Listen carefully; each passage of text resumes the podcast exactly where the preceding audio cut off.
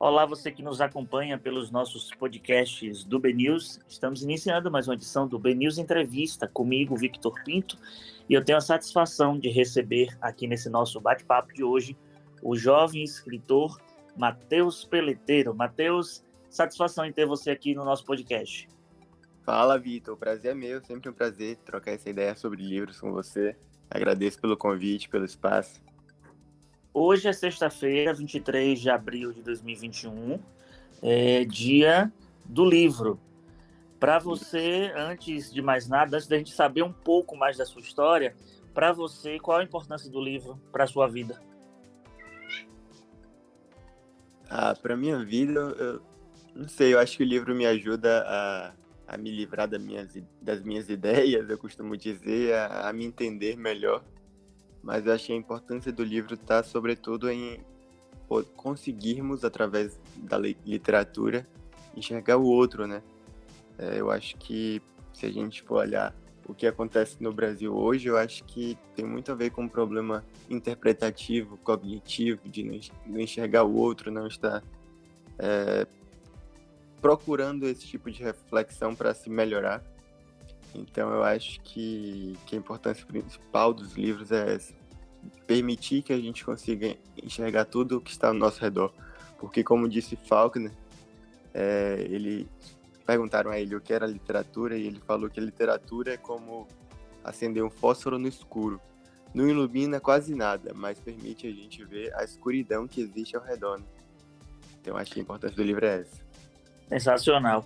Matheus Peleteiro, quantos anos tem? de onde é, quantos livros já lançou. Explica aí para o nosso ouvinte. Eu sou suspeita a falar, porque eu já lhe conheço. Já li, inclusive, duas obras suas, que depois a gente vai falar um pouquinho sobre elas. Mas quem é Matheus Peleteiro para o nosso ouvinte do podcast do Benils Entrevista? Pronto. É, eu sou baiano, de Salvador. Tenho 25 anos, tenho seis livros publicados, algumas antologias e e outras obras. Organizei recentemente a antologia Soteropolitanos, ainda na pandemia, que reúne alguns prosadores contemporâneos, né? É uma coletânea de contos. E é isso, eu passeio entre romance, conto e poesia. Gosto de passear entre gêneros. Dentre as minhas obras, as que tiveram maior repercussão foi O Ditador Honesto, Mundo Cão e Nossos Corações Brincam de Telefone Sem Fio. E agora estou aguardando a pandemia dar uma aliviada para novas publicações. Também sou advogado e. Enfim, esses são meus projetos principais. Eu queria que você destacasse aí, você falou já que são os livros que mais se destacam, mas Sim. aí sendo redundante, eu queria que você destacasse mais ainda eles. Fala um pouco sobre Mundo Cão, e também sobre o Ditador Honesto. Inclusive, eu amei ler o Ditador Honesto, mas comenta um pouco do nosso bom, podcast sobre esses dois enredos. Sim, sim. É, eu acho que esses dois tiveram uma repercussão por conta do momento que foi lançado. O Mundo Cão foi meu primeiro livro, né? Teve o, o, o destaque do primeiro livro. É, Mundo Cão é uma, uma crítica social, eu diria, é, sobre a desigualdade social. É a história de um de um menino de uma periferia fictícia na Bahia. Inclusive, o mais interessante da, da repercussão de Mundo Cão foi receber mensagem de pessoas que viviam em periferias em diferentes lugares do Brasil e falaram: pô, eu vivo exatamente com o personagem do livro. É, e ele está sempre tentando fazer, apesar das dificuldades, o que ele considera certo, é lidar com seus conflitos, com seus dilemas, mas ele é sempre influenciado direcionado indiretamente para o pior caminho por conta do é, das adversidades da vida e, e, do Brasil que a gente vive. Por isso que o título é Mundo Cão. Também é homenagem à música Mundo Cão de Lula Queiroga, gravada por Escambo, que na época me, me fez ter o estalo e desenvolver a, a história do livro. E o Ditador Honesto, que foi lançado nas eleições de 2018, alguns meses antes, é narrado pelo secretário de Gutenberg Luz, um advogado que é inconformado com o cenário que o, que o país tomado decide se candidatar à presidência e por conta da boa oratória, é, da repercussão diferente do seu discurso nas redes sociais, porque ele se ele se ele era honesto, né? Como o próprio título diz, e isso acabou comprando a cabeça das pessoas a ponto de todo mundo não chamar ele de ditador, mesmo que ele fosse um evidente tirano, porque vivia um momento de desespero, é, de insatisfação política, e é um livro sobre a conveniência, né? Sobre quando, quando é ditador é, é só quando não convém ao brasileiro, sobre a hipocrisia em relação a, aos interesses próprios. Sim. São dois livros maravilhosos. Eu me, deli me deliciei na leitura. Feliz. Gostei muito. Já fica aqui a recomendação: Mundo Cão Pronto. e Ditador Honesto, Matheus Peleteiro.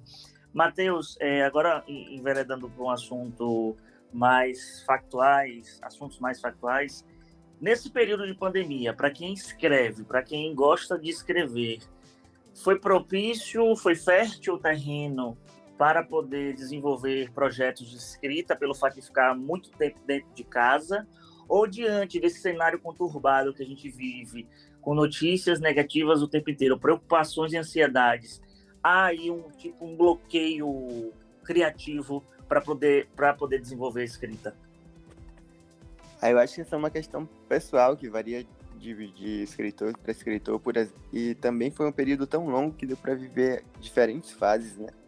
Por exemplo, eu, eu me diverti notando que muita gente no início da pandemia é, reclamou que causou ansiedade acabou comendo muito mais, engordando vários quilos. E a pandemia. Eu sou um exemplo disso. eu sou um exemplo disso.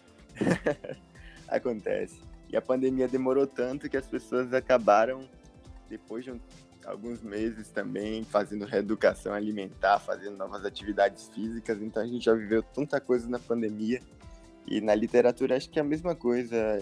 Teve um momento que muita gente ficou improdutiva. É, no início eu fiquei produtivo porque a, a indignação me move na maioria das vezes, a, me faz escrever mais. E eu escrevi o conto O Último a Sair, por favor, apague a luz e me deixe aqui. É um conto de 30 páginas, disponibilizei gratuitamente na Amazon porque achei que o momento, é, o inconformismo era necessário e precisava, é, era uma mensagem de resistência, assim, cultural mesmo, e achei que precisava ser compartilhada, não, não quis ganhar nada a troco disso, mas nessa época que eu escrevi esse livro, eu estava vendo muita gente falar que não estava conseguindo produzir, e agora eu me direcionei mais para o estudo, é, estudos para concurso, é, podcast literário que eu estou produzindo e eu estou produzindo menos agora quando falo em literatura, enquanto outras pessoas estão produzindo mais. Então acho que vai do momento de cada um, mas a pandemia tá, infelizmente está durando tanto que dá tempo de você ser produtivo e passar um tempo e voltar a ser. É, é uma loucura isso aí. e qual a sua opinião como escritor, como uma pessoa que produz livros, é, que conhece de certo modo, esse mercado editorial, esse mercado livreiro, vamos colocar assim, dessa tentativa do governo federal de taxar os livros no Brasil. Hoje a gente tem um, uma proteção constitucional, uma proteção também legal de isenção do livro, para que o livro não até não fique mais caro. Você acha que essa forma de taxar os livros, como está na proposta da reforma administrativa, é, da reforma tributária, melhor dizendo, do, do ministro da Economia Paulo Guedes, vai encarecer o livro e, de certo modo, também vai afastar o incentivo à leitura, porque para ele, quem consome livro é quem tem dinheiro para pagar. Sim, sim. É, eu costumo dizer que o Brasil, desse governo federal, que apoia o que eles dizem existir, só existe no WhatsApp, né? É, é, aquelas coisas que eles falam e que compartilham ali, que só existe ali. Você procurar em qualquer jornal ou fazer qualquer experiência, é, estatística de estudo para tentar avaliar, você vê que nada está de fato nas ruas do país. E essa coisa de que só rico lê é, é um absurdo, até porque. Quer dizer, como escritor eu posso perceber isso o tempo todo, porque muitos jovens de periferia sem condições estão sempre entrando em contato comigo, dizendo que querem muito ler meus livros. e às vezes ele realmente não tem condições de, de adquirir no momento, e eu não gosto de deixar que fiquem sem ler por isso. Então eu peço o e-mail deles, envio o PDF, e se já está difícil assim, no momento, é, até antes da pandemia acontecer, que agora é um momento delicado, mas até antes de acontecer isso, então eu, eu acho que não tem nem como sustentar essa ideia de que só rico lê no Brasil e e é um governo que não se preocupa com arte, não se preocupa com cultura, que não se preocupa educa com a educação, que acha que a educação é aprender matemática, biologia e física, né?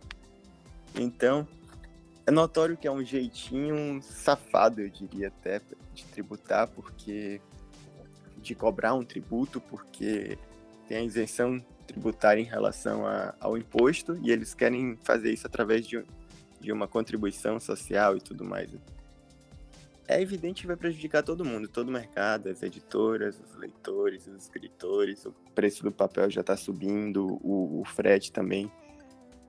Cada ano aumenta um pouquinho. Então é. São tantas notícias ruins a se preocupar que realmente essa é uma das, das que me assustam, mas nem sei se é que mais me assusta agora. Eu espero que não passe, espero que repense. Sim.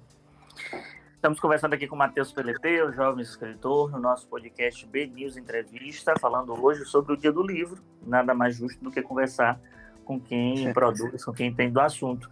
Matheus, uma última pergunta. Eu sou uma pessoa muito conservadora. Eu sou uma pessoa Sim. muito conservadora. Eu ainda prefiro o livro físico. O folhear o livro, o sentir o cheiro do livro novo, também o cheiro do livro mais antigo, o segurar mesmo, sabe? Mas tem uma galera que já está migrando para o e-book, para ler na frente do computador, para ler no Kindle, que várias pessoas me dizem que é maravilhoso, mas eu nunca experimentei, porque eu ainda acho que livro é livro, eu tenho que pegar, eu tenho que folhear, eu tenho que rabiscar, sabe? Aquele negócio bonito que eu gosto. Mas para você que transita, você que está do outro lado, que é um escritor, eu falo como leitor, você como escritor, uhum.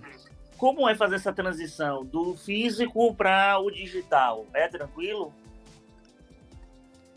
É, é tranquilo, mas assim, como, como escritor não tem muita importância, que eu só disponibilizo, né? Mas como leitor já é mais complicado para mim também, porque quando é uma leitura rápida, eu até leio o e-book, mas romances longos eu, eu me incomodo um pouco. Eu gosto da, da coisa de folhear o livro, como você falou, de grifar, da, ter uma memória fotográfica para voltar em trecho que eu gostei. Embora no, no Kindle também você possa sempre estar marcando os textos e depois você recebe uma lista né, dos melhores trechos que você marcou. Eu acho isso incrível também, mas ainda não me adaptei como leitor. E como escritor eu percebo que a Amazon dom, dominou o mercado de e-books e disponibilizando lá, os leitores sempre têm acesso, tem o Kindle Unlimited, que permite que, que eles arrisquem, conheçam seu livro, peguem amostra grátis. Inclusive, isso é o que eu mais gosto né, nesse mercado digital, a possibilidade de você pegar amostra grátis de diversos livros, e já que você não pode encontrá-los nas livrarias, é, seja porque estão fechando, seja por conta da pandemia, você pode folhear o e-book, né? É, ver como, como a escrita do autor, ver se a, o desenvolvimento te interessa. Então, acho que tem vários pontos positivos, mas eu ainda percebo uma preferência gritante para o livro físico. De vez em quando, pessoas me dizem que, que a casa delas não tem mais espaço para livros, ou que, ou que preferem e-book, que está tentando é, se adaptar ao Kindle ao aparelho, né? É levinho e você pode ler à noite com facilidade sem ligar a luz. Mas ainda acho que o livro físico está ganhando. Pois bem, conversamos com o Matheus Peleteiro, jovem escritor, nesse nosso podcast B News Entrevista. Matheus, obrigado por ter aceitado nosso convite, nosso bate-papo. Nada, eu que agradeço. Foi um prazer, sempre um prazer falar sobre livros. Mais uma vez, é prazer trocar essa ideia com você, Vitor. E para arrematar, quem quiser conhecer mais seu trabalho, onde ele encontra? É, nas redes sociais, meu Instagram é underline, é, underline Mateus Peleteiro, com H. Mateus com H. No Facebook também, Mateus Peleteiro. E, e acho que por lá pode, pode encontrar qualquer outro meio. O, onde tem os links dos livros e tudo mais. 23 de abril, dia do livro. Esse foi mais uma edição nossa do podcast B News Entrevista, que a gente sempre tenta trazer temas assim atuais, conversar com quem entende, conversar, é, filosofar, pensar, discutir e de alguma forma futucar o assunto aí na sua cabeça para você ficar muito bem informado, você que é o nosso ouvinte do nosso podcast do B News, tá bom? Um forte abraço a todos e a gente volta em uma próxima edição.